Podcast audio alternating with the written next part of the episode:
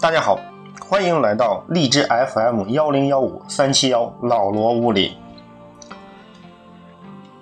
周末，不到三岁的女儿准备和妈妈出去，女儿就跑过来问我：“爸爸，你一个人在家里会伤心吗？”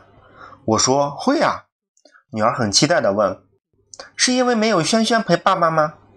我想逗逗女儿，就说：“不是，是因为没有手机。”女儿接着问：“有手机，爸爸还伤心吗？”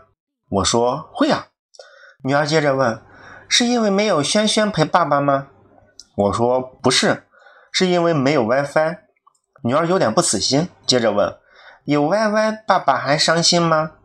我说：“会啊。”女儿接着问：“是因为没有轩轩陪爸爸吗？”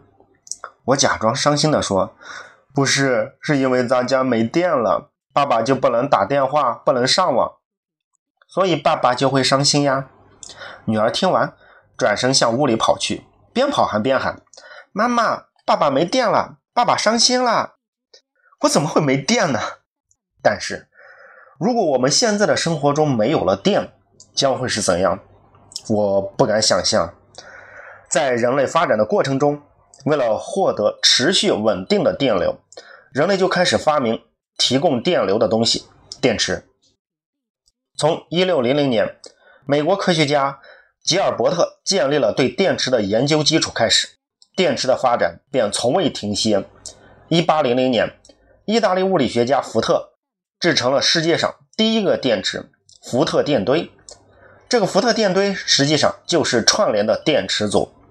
这种电池需要在两个金属板之间灌装硫酸。搬运很不方便，而且搬运时很危险。一八六零年，法国的雷克兰什发明了碳锌电池，干性电池出现了。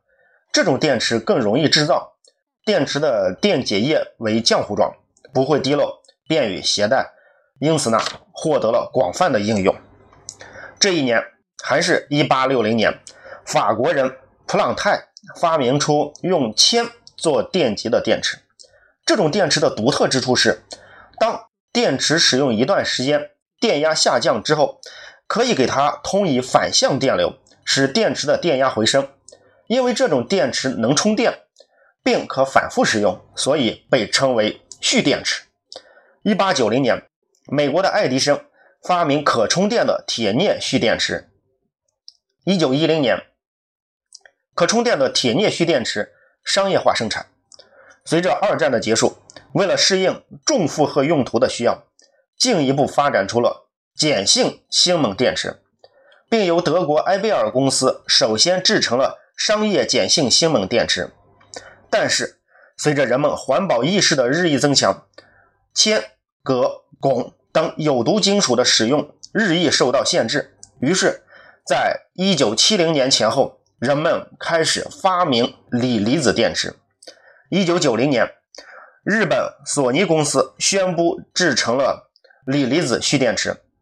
相对于碱性锌锰电池而言，锂离子电池是一种可再生的二次能源，更清洁，而且锂离子电池工作电压高、能量密度大、质量轻等优点，在手机、笔记本电脑、电动工具。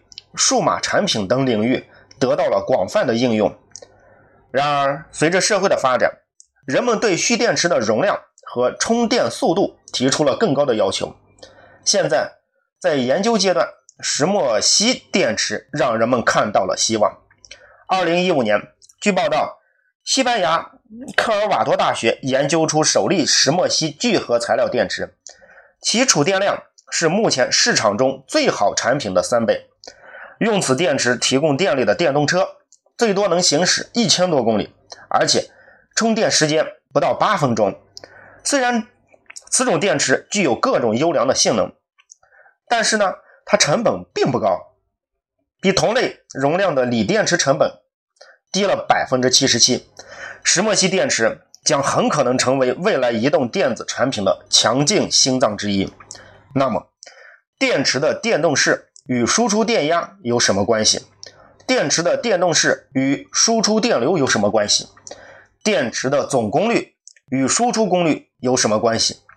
电池的能量是怎样转化的？对于这些问题，人教版选修三杠一第二章恒定电流将为大家做最基本的描述和讲解。如果大家喜欢老罗物理的音频视频，欢迎大家订阅。